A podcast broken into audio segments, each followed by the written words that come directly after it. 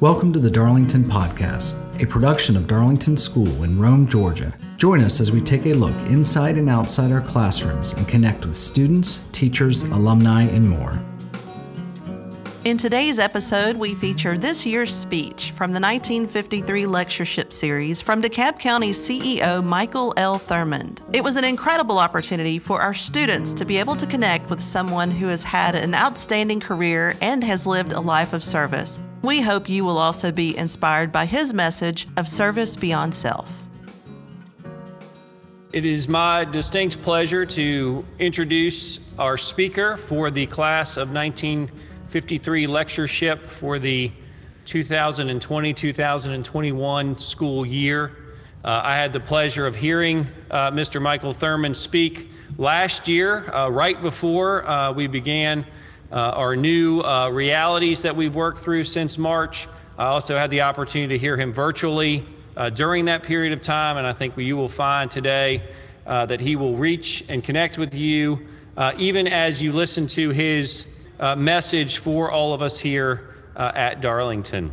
Michael Thurmond is currently the Chief Executive Officer of DeKalb County, an office he won in a landslide victory in 2016. His primary mission in that role is to restore trust in county government. Mr. Thurmond was raised as a sharecropper's son in Clarke County, Georgia. He graduated with honors with a degree in philosophy and religion from Paine College and later earned his law degree from the University of South Carolina School of Law. In 1986, he became the first African American elected to the Georgia General Assembly from Clarke County since Reconstruction. During his tenure, he began to uh, make his reputation as a turnaround artist and someone who made his communities better. Following his service in the Assembly, he was appointed by the governor to lead the state's Division of Family and Children's Services and directed Georgia's historic transition from welfare to work. Following that, he was elected Georgia's Labor Commissioner, becoming the first non incumbent African American to win statewide elected office in the state of Georgia. As you can see, Mr. Thurmond's adult life has been committed to public service. In addition, he is a sought after speaker and has written multiple books on a variety of different topics. It is my great pleasure to introduce Mr. Michael Thurmond as the class of 53 lectureship speaker for this school year. Good morning. And first, let me thank uh, Headmaster Bell uh, for the kind words of introduction. Uh, but more importantly, I want to thank he and Mrs. Bell for their friendship, their support, and more importantly, uh, their service to our great state of Georgia. They are phenomenal leaders, a phenomenal couple, and I am so thrilled to have this opportunity to visit uh, with the Tigers at the Darlington School uh, to share a few thoughts with you uh, during this 1953 lecture. I also want to acknowledge a good friend of mine who actually reached out to me, uh, Miss Gretchen Corbin, who is a, who leads the Georgia Lottery. Uh, she and I are, are, are, friends of long standing, and with Headmaster Bell and Ms. Corbin, I want to thank both of you all for your friendship and for working together uh, to extend this, this invitation. The Darlington School is one of the most prestigious uh, institutions of education, not just in Georgia, but in the United States of America. And it's truly an honor uh, to have the opportunity to visit uh, with the students, faculty, and administrators this morning uh, as we continue to engage and to discuss and learn and appreciate uh, ideas, thoughts, and hopefully some new visions as we move forward. Uh, three words I want to uh, really begin my discussion with, and it's three that you're very familiar with wisdom, service, honor. Uh, the motto of the, the Darlington School. But on this occasion, uh, what I would like to do, and all three are equally important, but I want to focus on the word service, uh, what it means, uh, why I think it may be a part of your, not just your motto, but why it's so important for all citizens, and particularly those who seek the opportunity to make a difference uh, in this world. Uh, the good book teaches us that he or she who is greatest shall be your servant. What that means is that in life and in society, uh, in school, in the community, that if you really want to be great, if you want to make a difference, you must first commit yourself to a life of service. And it's not just service to your friends and service to your family, although that's important too, a service to the people uh, who live in your neighborhood, your county, your city. But what you are called and we are called to do is to serve all of mankind.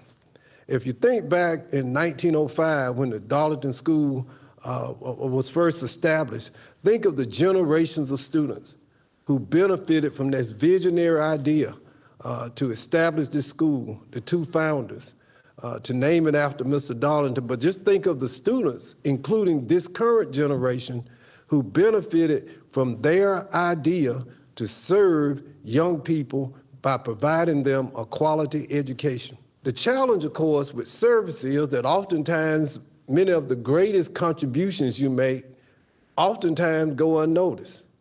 Think of the times when you've actually reached out to someone in your community or even in your family where if you offered your help, your, your help was received, it may have benefited the person intended, but that person may have forgotten to say thank you as a result of the service you delivered. Young people, one of the realities is that oftentimes the most important things, the most significant service you provide throughout your lives may not be recognized at any one specific time or place. But that's okay. The most powerful, I think, result of serving others is not so much that they offer their appreciation, but it's the benefit that you derive from knowing that you made a difference. One of the best examples that I know some of you may have already shared this in your life, and it may be Thanksgiving or Christmas or some other time, when you take time to collect toys for young people in your community who may not be as fortunate as you where in your church or in your community organizations, where you take the time to collect canned goods and food, particularly now uh, in this pandemic, to help keep nutritious food on the table for families who may be negatively impacted by COVID 19, may have lost their jobs. And the, one of the things I've always said that when I participate in activities such as this, and by the way, since the pandemic began, uh, every month, once a month, we provide over 3,000 boxes of fresh fruits and vegetables for families in DeKalb County on Saturdays, uh, once a month, for those who are suffering food insecurity. But one of the things that I've, I've gleaned from this, and, and many of the families say thank you and they're so appreciative, but when I go home, the food that we have tastes a little bit better. Even in Christmas time, when we provide uh, gifts for children who may not have uh, the material wealth that we have. And I, one thing that I've come to understand that when we give to others, the gifts that I do receive bring a little bit more joy to my life. So what I'm suggesting to you, Tigers, this morning, is that when you help others, you literally uplift yourself. Now, Robert Greenleaf is the man that created the notion of servant leadership. And I know uh, just by uh, reading the uh, website there at the Darlington School. Uh, you all have a school that's really chock full of talented, brilliant uh, uh, young scholars who will fill leadership posi- positions in the public and private sector, who will be great educators and scientists, who will literally leave an imprint on this world in the years to come you will be leaders and you are leaders in your community. But what I want to encourage you to be is not just a leader, but to be a servant leader. And see, oftentimes when we think of leaders and uh, we see and envision uh, w- women and men, uh, uh, young ladies and young men, we vision them as standing at a titular point, as being the head. But I want you to consider my theory of leadership Uh, my theory is simply this it's the idea of the inverted pyramid. And the inverted pyramid is such that the apex, the leader doesn't sit there. What actually happens, it inverts. And consequently, all the people you lead or serve actually rest on your shoulders. He or she who is greatest shall be your servant. More people that you're willing to serve, quite frankly, the greater you will become. Dr. Martin Luther King had a saying, and it's one of my favorite ones as well, when he talked about leadership. He says, or said, that everybody can be great. Everybody can be great because anybody can serve. He asserted that you don't need to know Einstein's theory of relativity in order to serve. So you don't really need a, a college degree or PhD in order to serve.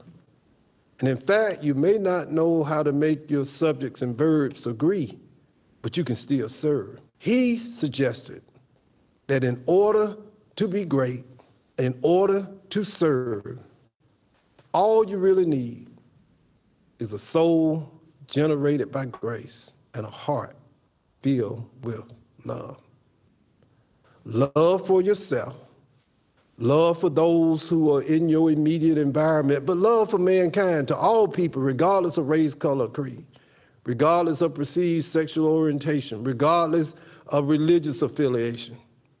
All you really need is a heart full of grace and a soul generated by love. Leaders must serve first and lead second. So as you go about your educational uh, affairs there at Darlington as you continue to matriculate, as you continue to build uh, the skill sets and the knowledge and expertise needed for you to, in the future, make huge contributions uh, in your community and in our state and across this nation. The biggest challenge you will face is being able to demonstrate that respect and love for others. And oftentimes for people who may not look like you, they may not worship at your church, your mosque, or your synagogue, or they may not worship. They may have different languages, they may come from different nations, they may have a different set of hopes and dreams, but what we must do, what we are challenged to do, is always treat people with respect and dignity and with love. So I challenge you as you go about, uh, as you continue this school year, don't be afraid when new students are enrolled at Darlington. Don't be afraid to walk across the lunchroom and introduce yourself. And we all have our friends and, and the people that we're most comfortable with. But don't be afraid in reaching out and establishing new friendships and new relationships in helping you become a bigger, better person. Don't be afraid to reach out to those you may not have engaged with in the past to develop relationships that will serve as a foundation for future growth and future opportunities. Now, we're in the midst of a pandemic, and of course, I'm with you virtually this morning. And part of what the CDC and, and medical practitioners and others have all encouraged us to do, of course, to wear the mask, uh, wash your hands, and to remain socially distanced uh, whenever possible. But even though we are distant, we can become closer as human beings. Even in the midst of this great challenge, this insidious disease that have infected and taken the lives of over half a million Americans, even in the midst of this, we cannot uh, really take advantage or at least leverage this opportunity to come closer together as brothers and sisters, as citizens of this great nation, as citizens of who, who populate and human beings who populate this planet.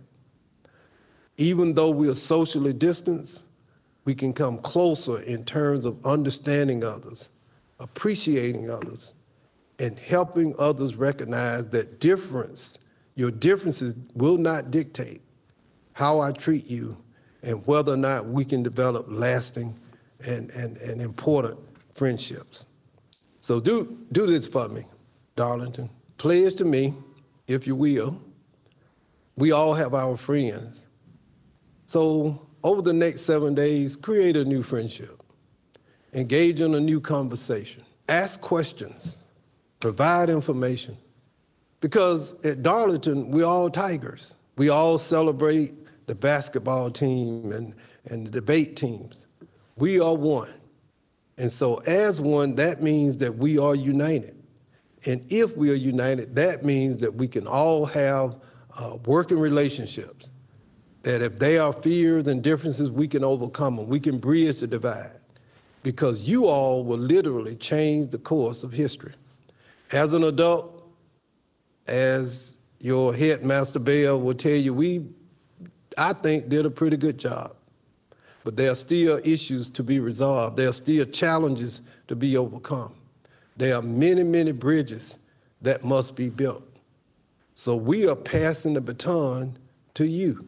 I encourage you to move forward with faith and courage and dignity. I encourage you to always display wisdom, service, and honor.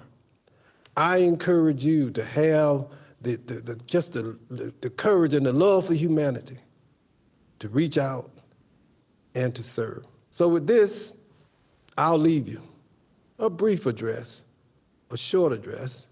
I look forward to hopefully being invited one day to come in person uh, to Floyd County uh, to visit with you and to look at and, and, and, and admire your beautiful campus. But more importantly, I encourage you to continue on this journey of educational excellence. And see, I encourage you that as you climb the ladder of success, you will not feel it robbery to reach back and to encourage others and to bring others forward along the way. I would encourage you to learn from the mistakes of the adults in your life and see the smart people learn from their mistakes, but the smartest people learn from the mistakes of others. So the mistakes that we made, learn from them and take that knowledge and build a better world for yourself and for all the people of this great nation, as well as the fellow humanity who populate our great planet. So, Headmaster Bell, thank you so much uh, for the invitation. Uh, I've been delighted to be here. Thank you for allowing me to participate in the 1953 lecture, which is actually the year I was born, so this was very special to me. And thank you all at Darlington for continuing to provide an extremely valuable and high quality education to these outstanding young men and women who now populate this beautiful campus. Thank you, be safe, and God bless. Thank you for tuning in to this episode of the Darlington Podcast. Tune in each week wherever you like to listen to podcasts, and don't forget to subscribe.